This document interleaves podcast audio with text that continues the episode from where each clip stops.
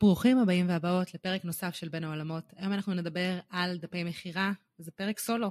תהנו.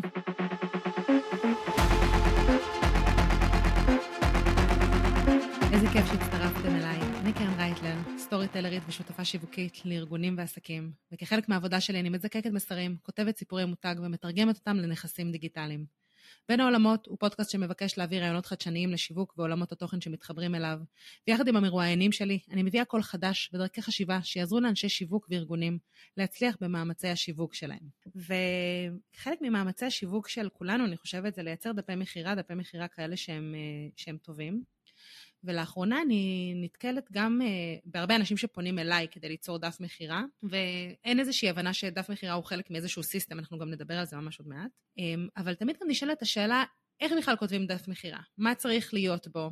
לאיזה אלמנטים אני צריכה לשים לב, ובסופו של דבר אה, יש הרבה מאוד מידע, יש גם הרבה יותר מגישה אחת של איך לכתוב, לכתוב דף מכירה, וזה כמובן תלוי בשירות, ותלוי במוצר, ותלוי בכם, ותלוי במותג, ותלוי בקהל היד, ויש הרבה תלוי ותלוי ותלוי. אבל אם יש לכם עסק עם נראות דיגיטלית, כנראה שמתישהו הצטרכתם להכין דף מכירה עבור המוצר או השירות שלכם, כנראה שגם באיזשהו שלב התבאסתם שהמכירות הן לא בדיוק מה שציפיתם, ואני ככה עדינה עם מה שאני אומרת. אני רוצה לספר רגע ש...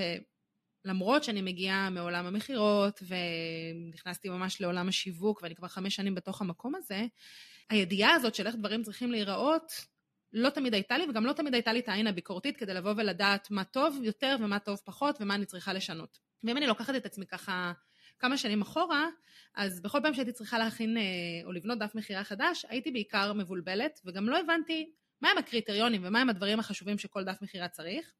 ואחד הדברים שככה הובילו אותי, מההתחלה אגב, מאז שפתחתי את העסק שלי, זה שדברים צריכים להיראות טוב. ושאם דברים יראו טוב, אז זה, זה מספיק שאני אאפשר לרכוש את השירות בצורה שהיא נוחה, וזה כבר יעשה את שלו. אבל פנטזיה לחוד ומציאות לחוד, ובסופו של דבר כשנכנסתי לדאטה, ניסיתי להבין קצת אה, מה קרה לאותם דפי מכירה, הבנתי שיש לי דפי מכירה שנכנסו אליהם מאות של אנשים, לפעמים אפילו אלפים, ועדיין בקושי היו מכירות. וממש ממש בתחילת הקריירה שלי, אפילו לפני הקורונה, ניסיתי למכור קורס של חמישה מפגשים, שנועד ליצור הרצאה למרצים, איך בעצם לוקחים רעיון, מייצרים אותו להרצאה, איך עומדים מול קהל, איך בעצם שוזרים לבפנים storytelling. והאמת שהיו לא מעט פניות, היו המון פניות אפילו, ואפילו עשיתי אה, הרבה אה, טלפונים, זאת אומרת, דיברתי עם הרבה מאוד אנשים, גם אה, חזרתי אליהם וניסיתי להבין קצת מה הצרכים שלהם, ובסופו של דבר, אחרי כל המאמצים שלי, הייתה רק מכירה אחת. והייתה איזושהי תחושה ממש ממש קשה של כישלון, שמשהו לא מדויק, שאוקיי, אם לא קנו את זה, מה זה אומר עליי, והרבה מאוד דברים שהם אמונות מגבילות, והרבה דברים שאנחנו סוחבים על עצמנו כ, כבעלי עסקים.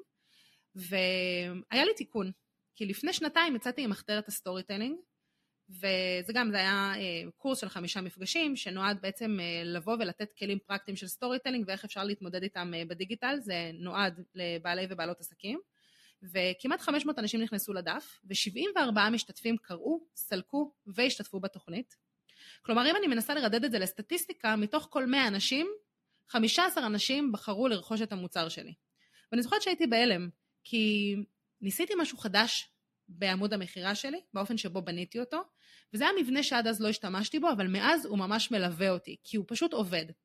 וגם לפני בערך אה, שנה וחצי, שנתיים, עבדתי עם לקוח מתחום היבוא, שאמר לי שיש לו קורס דיגיטלי שמלמד מאלף ועד תף את כל מה שהלקוחות שלו צריכים לדעת, ושהמוצר שלו מדהים ושהוא מרגיש שמשהו בהמרה של המכירות לא מספיק גבוה. שינסתי מותניים, עברתי על דף המכירה של הקורס, והאמת שזה היה די ברור. הערך שהוא נותן לא מספיק עובר. אז אחרי שעשיתי איזשהו מחקר וניסיתי להבין מי קהל היעד ומה הצרכים והכאבים, מה תרבות הרכישה, מה המילים שצריך להשתמש בהם, קצת להבין מה המתחרים או קולגות עושים בתחום בצורה שהיא אה, דומה או שונה ומה אפשר ללמוד מהעשייה שיש אונליין, אפיינתי מחדש את דף המכירה שלו. אה, אבל בעיקר עבדתי לפי אותם קריטריונים שעבדו עבורי במחתרת ה storytelling מבחינת המבנה.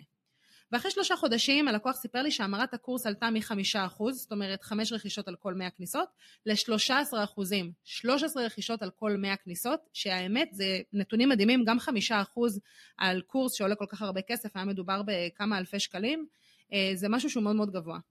ו... וזה עבד.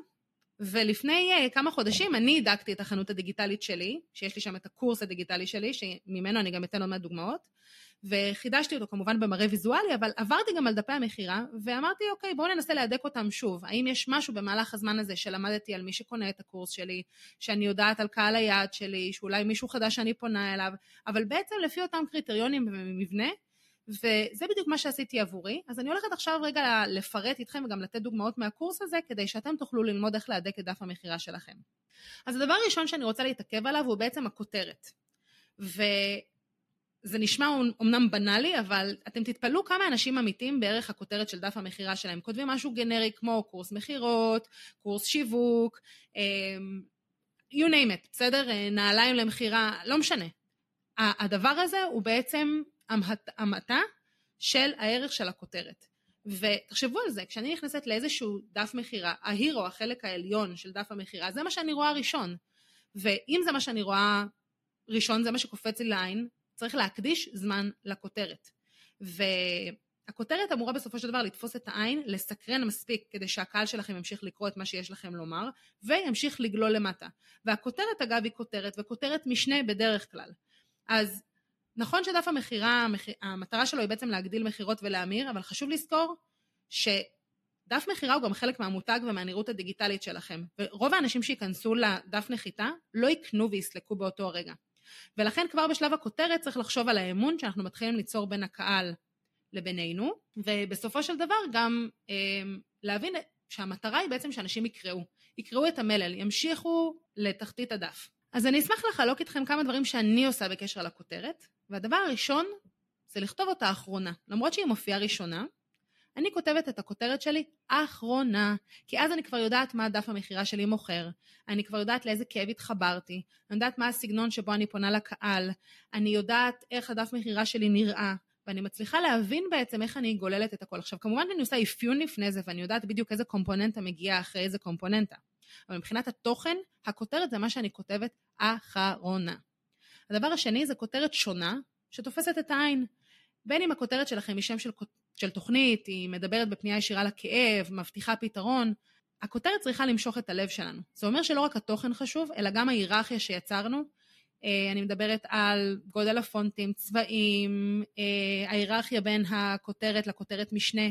כי בסופו של דבר הכותרת שמגרה את הסקרנות היא זאת שמעוררת את הרצון להמשיך לקרוא. אם הכותרת היא סתמית, או לא מתחברת בכלל למה שמניע את הקהל שלנו, הוא פשוט לא ימשיך לקרוא ותהיה נטישה מסיבית מעמוד המכירה שלנו. והדבר האחרון שקשור בעצם לכותרת זה, תתחשבו במודעות של הקהל שלכם. צריך להבין שלא כל הקהל שלנו מגיע עם אותה היכרות כלפינו. חלק מהלקוחות מכירים אותנו כי הם עוקבים אחרינו כבר שנתיים וקראו כמעט כל פיסת תוכן שאי פעם יצרנו, וחלק מה... ממי שמגיע בעצם לעמוד הנחיתה זה קהל קר. זה אנשים שאולי אה, אומרים, אוקיי, יש כאן אולי משהו שיכול להתאים לי, ונכנסו בפעם הראשונה, יש כאן איזשהו ספקטרום. אז צריך להבין טוב מאוד מי הקהל שאליו אנחנו פונים עם המוצר או השירות, וגם להבין שקהלים שונים נמצאים בשלבי מודעות שונים מול המותג שלנו, ולכן ההיכרות איתכם ורמת האמון שהקהל שלכם נותן, צריך להשפיע על בחירת המילים שלכם. וכמובן גם אולי על רמת הפירוט של מה שאתם כותבים. אז אחרי שדיברנו על כותרת, אני רוצה לדבר רגע על מודעות לפתרון. אחרי שבעצם עוררנו את הסקרנות והקהל חושב שיש לו ערך והוא ממשיך לקרוא את עמוד המכירה שלנו, מגיע השלב שאנחנו רוצים להעמיק את המודעות של הקהל. המודעות היא כמובן לפתרון וגם למותג שלנו. כמו שקצת אה, ציינתי קודם, הקהל מגיע בשלבי אפייה שונים, והמטרה שלנו היא לעזור לקהל להבשיל לרמת המודעות שהיינו רוצים שיהיה בה. לכן, טם טם טם, צריך לעשות איזשהו build-up לפני הצעת המכירה. למשל במחתרת ה storytelling יצאתי עם קמפיין מטורף ברשתות החברתיות, שממש פירט מה הולך להיות בתוכנית ועשיתי משהו שהוא מאוד צבעוני והייתה שפה משלה לתוך הקמפיין ברשתות החברתיות ותמכתי בעמוד המכירה שיצרתי עם פוסטים, סרטונים, ניוזלטרים שדיברתי בעצם אה, לרשימת התפוצה שלי אבל ידעתי שבגלל שכל לקוח פוטנציאלי מגיע אליי ממקום אחר, אחד מגיע מהפייסבוק, מהניוזלטר, מישהי מגיעה בכלל מהמלצה של חברה, בתוך עמוד המכירה עצמו אני אצטרך לכתוב לקהל למה בכלל יצרתי את התוכנית ולאיזה צורך זה מתחבר.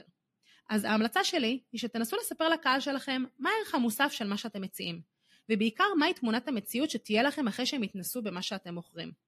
וזה בעיניי כלי שהוא מאוד מאוד חשוב.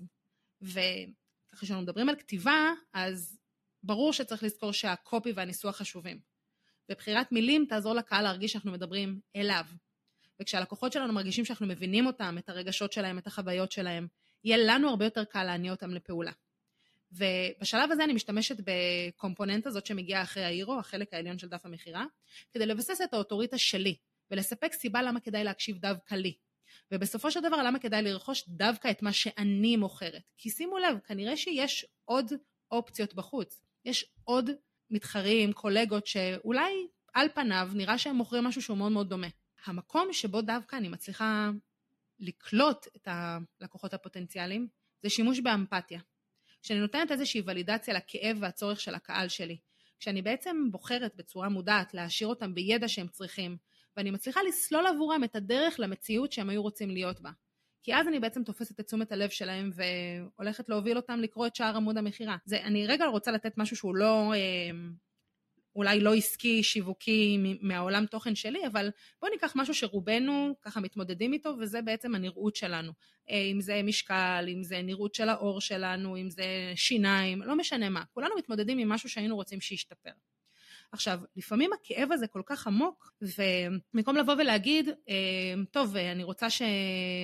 בואו תקנו את התוכנית שלי X ואתם תרדו חמישה קילו, כי החמישה קילו זה לא באמת מה, ש... מה שמעורר פה. אבל אם אנחנו מתחילים להתחבר באמפתיה בעצם לחוויה עצמה של מה זה ללכת ולרכוש בגדים, להיכנס לתא המדידה, להבין שפעם אחרי פעם הדברים לא יושבים כמו שאנחנו רוצים, כשיש את חוויית הבושה שבעצם אה, מתעוררת אצלנו, אז בעצם המקומות האלה, כשאנחנו עושים אותם ברגישות כמובן, הם מייצרים איזושהי ולידציה לכאב, וגם איזה שהם אמון, כי אנשים בעצם רוצים לעבור את השלב הזה שמאוד מאוד מציק וכואב להם. אז כמובן שתמיד חשוב לשלב storytelling, נתונים, עובדות, ובשום שלב אנחנו לא נשקר או נבטיח משהו שאנחנו לא יכולים להבטיח, זאת אומרת, בואו תירשמו לתוכנית שלי ותרדו 15 קילו, אין לי דרך להבטיח את זה.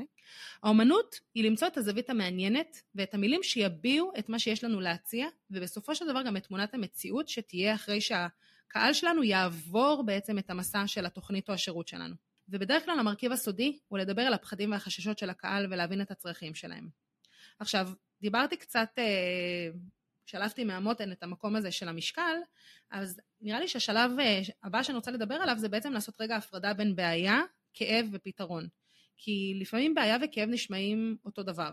אז קודם כל אנחנו רוצים למכור משהו שנותן מענה לצורך. משהו שלא רק יכניס לנו כסף, אלא בסופו של דבר יעזור למצב אותנו כאוטוריטה בתחום. אני חייבת להגיד רגע משהו עליי. כל מוצר או תוכן שאני מייצרת, אני שואלת איך הוא בעצם מחזק את המוניטין שלי לטווח הארוך. איך הוא בעצם תורם לאוטוריטה שלי. אפילו הבחירה הפשוטה של הפרק הזה, שבו רגע ניתן אה, קצת מידע על דף מכירה. הוא מגיע בגלל שבתקופה האחרונה פנו אליי חמישה לקוחות שונים שאני אמ, אבוא ואני אעשה להם דפי מכירה. עד אז זה בכלל לא משהו שזה היה אולי לפעמים חלק מאיזושהי תוכנית ליווי או חלק מנכס אמ, דיגיטלי מאוד מאוד גדול שאפיינתי, אבל אף פעם לא פנו אליי בשביל דפי נחיתה פרופר. ולאחרונה בגלל שחמישה לקוחות שונים פנו אליי בנושא, אז החלטתי בעצם שזה מספיק חשוב כדי להקליט עליו פרק, כדי לבוא ולחזק את המוניטין שלי במקום הזה. אז כל בחירה של תוכן שלנו, של שירות, של מוצר, צריכה לבוא ולחזק את המוניטין שלנו. וככזה הוא צריך להיות כזה שתומך גם באסטרטגיה של העשייה שלנו. כשאנחנו מציעים משהו שיש לו כאב ברור, ואנחנו אלה שפותרים אותו בעזרת המוצר שלנו, נוכל להתחיל למצב את עצמנו כמי שמקלים על הכאב הזה. אז הבטחתי שאני אסביר רגע מה ההבדל בין בעיה לכאב, כי הם לא אותו דבר. הכאב הם הרגשות שמתעוררים עקב בעיה. ולא כל בעיה, כפי שהיא נראית לעין, היא באמת בעיה. היא הופכת לכזאת רק כשיש משהו לא נוח. אז אני אתן רגע דוגמה. נניח שפיטרו אותי מהעבודה. מה דעתכם? הפתרון, הפיטרו אותי מהעבודה זה כואב או לא כואב? זה תלוי. אם שנאתי את העבודה שלי, ויש לי רזרבות של כספים בצד, וזה לא משנה לי, יכול להיות שעשו לי טובה, וזה שפיטרו אותי מהעבודה לא בכלל מהווה בעיה. אז פיטרו אותי מה, מהעבודה, יכול להיות שזה איזושהי בעיה, אבל היא לא כואבת. הפיטורים האלה הופכים לבעיה כואבת אך ורק אם הם מזיזים לי. כלומר, אם עכשיו אני תקועה בלי יכולת לשלם שכר דירה, או שהתזרים שלי נפגע, ורמת החיים שלי בסכנה, ואני למעשה מפחדת. זאת אומרת, רגע, בואו ננסה להבין רגע מה עיבוד עבודה הזה גורם לי. אז נניח שאני נמצאת במצוקה, אה, מכניסים אותי ללופ של הלקאה עצמית, של חוסר ביטחון, לילות ללא שינה, פחד מהעתיד. פה יש כבר חוויה משמעותית. כמשווקת, אני צריכה להתחבר לחוויה המשמעותית של הקהל שלי ולנסות להנכיח את זה בתוך ההצעה שלי לשירות. אז תמיד תחפשו את החוויה הרגשית, זאת שתוביל לרכישה של שירות, שנותן למעשה פתרון. ולכן בדף המכירה צריך להתייחס לבעיה המיידית של הלקוח, מה הדבר הזה שגורם לו לכאב, ולמצוא את החוויה המיוחדת והסובייקטיבית שלו. עכשיו, בגלל שמדובר בחוויה סובייקטיבית שכואבת מאוד, חשוב גם להיזהר לא לתקוף את הקהל, ולא לגרום, לא לגרום להם להרגיש שהבעיה נדירה או שהיא ייחודית רק להם. כי אנחנו רוצים לעזור להם להבין שיש פה פתרון אמיתי שנתפר עבור הבעיה שלהם, אבל אנחנו לא רוצים לגרום להם להרגיש רע. ולמרות שמדובר בעמוד מכירה, אנחנו רוצים לתת להם להרגיש מובנים ושיש מי שמבין אותם, גם אם זה איזשהו נכס שאף אחד לא דיבר איתם דרכו. אז כשאתם כותבים את התוכן לעמוד המכירה שלכם, תתייחסו לבעיה אחת ספציפית. בסדר? הכאב יכול להיות מגוון כאבים שהבעיה גורמת, אבל תנסו לאתר בעיה אחת ולא לנסות להכניס מספר בעיות לאותו דף מכירה, כי זה ממש תפסת מרובה, לא תפסת. אז אחרי שאנחנו בעצם מדברים אל הקהל, אה, תפסנו את העין שלהם עם הכותרת וכותרת המשנה, אנחנו בסופו של דבר, ככל שהדף אה, נגלל, אנחנו בעצם רוצים להגיע להצעה. וההצעה היא השלב הזה בדף המכירה, שאם עשינו עבודה טובה, הקהל שלנו כבר עבר מסע שהבשיל אותו לקבל את ההצעה. ברור שלא כולם יקנו, אבל יש כאן איזושהי הבשלה, יש כאן איזשהו מסע. אז פה אנחנו בעצם נפרט על המוצר, השירות או התוכנית בצורה שעונה על הכאב, או הכאבים כמובן ברבים, אבל גם מייצרת תמונת מציאות רצויה אצל הלקוח שלנו. אם יש לכם USP, Unique Selling Proposition, הצעת מכר ייחודית, זה הזמן לספר לקהל שלכם בדיוק מה היא. אז מה ההצעה באופן כללי צריכה לכלול? אה, זה קודם כל מה זה, מה אתם מוכרים, גם אם זה נראה לכם ברור, אולי אצל הצד השני של אנשים שלא לגמרי מכירים אתכם, זה לא ברור. אז בואו נפרט ונבין מה זה הדבר הזה שאנחנו מוכרים. הדבר השני זה איך זה עובד, מהי הדרך לפתור את הבעיה שלהם, אם מדובר בתוכנית, כמה זמן התוכנית, מה עושים בתוך התוכנית, איזה נושאים לומדים בתוך התוכנית, מה קורה בתוכנית, לבוא ולנסות לייצר איזושהי ודאות ממש משמעותית עבור הקהל שלנו. אחרי זה זה איפה אפשר להשיג את זה. כלומר, מה הם צריכים לעשות כדי לרכוש את המוצר והשירות? הם צריכים להתקשר, הם צריכים להשאיר פרטים, הם צריכים לסלוק כרגע. מה זה הדבר הזה שהם צריכים לעשות כדי להתקדם לשלב הבא? אחר כך זה מתי לצפות לזה, האם הם מקבלים גישה ישירה, האם הם צריכים לחכות למשלוח, האם זה נפתח בתאריך מסוים, אה, האם הם צריכים אה, לעבור קורס ורק כשהם מסיימים קורס אחד הקורס השני נפתח, מה, מתי ואיך לצפות לקבל גישה למוצר או השירות. והדבר האחרון זה כמובן כמה זה עולה. מהו המחיר הכספי שהם ישלמו עבור ההצעה שלכם? לפני ארבע שנים אני עשיתי טעות, ואני עשיתי דף מכירה שנתתי שם אה, מחיר, והמחיר הזה היה ללא מע"מ. ובסופו של דבר קיבלתי מייל מפורט ממישהו ואמר, תקשיבי, כבר ניגשתי לסלוק, אבל ברגע שהגעתי לסליקה והבנתי שהמחיר שהופיע היה בלי מע"מ והייתי צריך להוסיף עוד 17 אחוז, נטשתי את העגלה שלך, אגב, לא בגלל שזה היה מחיר גבוה, אלא בגלל שהרגשתי מרומה. תקשיבו, זה עשה לי בוקס בבטן, אני זוכרת שגם התייעצתי אז עם הקהילה שניהלתי, וניסיתי להבין מה כולם מרגישים, וכולם ממש אמרו שזה בעיניהם, גם אם הם עסק שמזדכה אה, על מע"מ, בעיניהם זה, בעיניהם זה חוצפה, להציג מחירים לפני מע"מ. אז מהניסיון שלי אליכם, תנו את המחיר בצורה הכי שקופה שיכולה להיות. אם אתם מוכנים לחלק את זה לתשלומים, תספרו להם. אם אתם גובים איזשהו תשלום נוסף, אם מחלקים את זה לתשלומים, תגידו להם. ככל שזה יהיה יותר שקוף לפני שהם לוחצים על הכפתור הנאה לפעולה, זה יהיה יותר טוב. וכשמדברים על מחיר צריך להבין שיש פה פסיכולוגיה חשובה. בגדול ההצעה צריכה להיות טובה יותר מהמחיר. עכשיו, ממש מזמינה אתכם לחשוב על מלא עמודי מכירה שבטח ראיתם. אתם רואים שיש הנחות, יש בונוסים, והם במצטבר שווים הרבה יותר מהמחיר. עכשיו, אנחנו רוצים לאפשר ללקוח להבין שהדיל הוא טוב והמחיר, והמחיר אטרקטיבי, וההמלצה שלי היא באמת להיות נדיבים ואמיתיים. למשל, אצלי בקורס, מי שקונה את אה, קורס ממריאים לעצמאות, מקבל uh, סדנת כתיבה מצולמת שהשווי שלה הוא 480 שקלים. איך הגעתי ל-480 שקלים? כי כשהסדנה הזאת בעצם התקיימה, כדי לקנות כרטיס ולהשתתף בסדנה זה עלה 480 שקלים. ולכן החלטתי להכניס את זה כחלק מ... Uh, וכתבתי מה השווי, מה השווי האמיתי. כשאני נתתי uh, טמפלט להצעת מחיר, תמכרתי אותו ב-600 שקלים. למה ב-600 שקלים? בגלל שבעבר, מזמן, כשעוד יצרתי גם את הקורס הזה, אה, הייתי מכינה הצעות מחיר ללקוחות שליוויתי, והם היו צריכים לשלם 600 שקלים על הטמפלט הזה. אז בעצם תמכרתי את זה כמו שהייתי מתמחרת את זה ללקוחות שלי. עכשיו, אני הרבה פעמים רואה שנותנים בונוסים ומתמחרים כל מיני דברים בצורה שהיא לא אמיתית ולא הגיונית. לא יודעת מה, להוסיף מדריך ולהגיד שהוא שווה עשרת אלפים שקלים ועכשיו הוא בחינם, זה מופרך. וכשההצעה מופרכת, אנחנו בעצם פוגעים באמינות שלנו. אז מאוד מאוד חשוב, כשאתם, גם אם אתם נותנים מתנות, בונוסים, לא משנה מה, לתת את השווי האמיתי שלהם, כי בסופו של דבר לקוחות יכולים להריח בולשיט מקילומטר.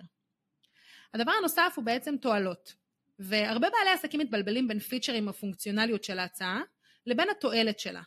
למעשה אנחנו רוצים לתת ערך מוסף, פרשנות למה שיקרה אם ישתמשו במוצר או השירות שלנו. ופה מסתתרות הסיבות האמיתיות שיעדיפו את ההצעה שלנו על פני המתחרים. אז אני אתן דוגמה כדי שזה יהיה קצת יותר מובן. מי שקונה את הקורס הדיגיטלי שלי, רוצה לצאת לעצמאות בצורה מסודרת. קוראים לזה ממריאים לעצמאות. אם אני אגיד שמי שקונה את הקורס יוצא לעצמאות עם כלים ברורים, צ'קליסטים ותוכנית עבודה, אני מתארת בצורה יבשה את מה שמקבלים. וזה לא בהכרח רע, אבל אלה לא התועלות, זה משהו שהוא יבש. כשאני מציינת שחשוב ליצור ודאות לעסק ולהכנסות והקורס הדיגיטלי מאפשר את זה, אני כבר נותנת תועלת. זאת כבר פרשנות למה הם מקבלים, ובתכלס זו תוצאה שהלקוחות שלי באמת מחפשים. אני רוצה להקריא לכם בעצם אה, מתוך חמש סיבות למה הקורס הזה עבורך או עבורך, שתי סיבות שאני כתבתי כדי שתנסו אה, גם להתחבר רגע למינוח. למשל, סיבה מספר אחת אומרת, נמאס לך לאגור טיפים ממלא מקומות. זאת הכותרת. ואז יש פירוט קטן מתחת. נדמה שכל אחד ממליץ על משהו אחר. בסגנון אחר ומרוב בלבול נשארתי מלא פאצ'ים בעשייה שלך. אוקיי, זה משהו ששמעתי את הלקוחות שלי מדברים עליו פעם אחרי פעם, בצורה מסוימת, והכנסתי להכניס שזאת הסיבה שהקורס הזה נכון עבורך או עבורך. סיבה מספר 2, כולם מדברים על מה צריך לעשות ולא על איך. למה? הכנסתי את זה, אני תכף אקריא גם את הפירוט, כי אנשים בעצם אומרים, רגע, אני יודע מה צריך לעשות, אבל אני לא, הדרך לא ברורה לי.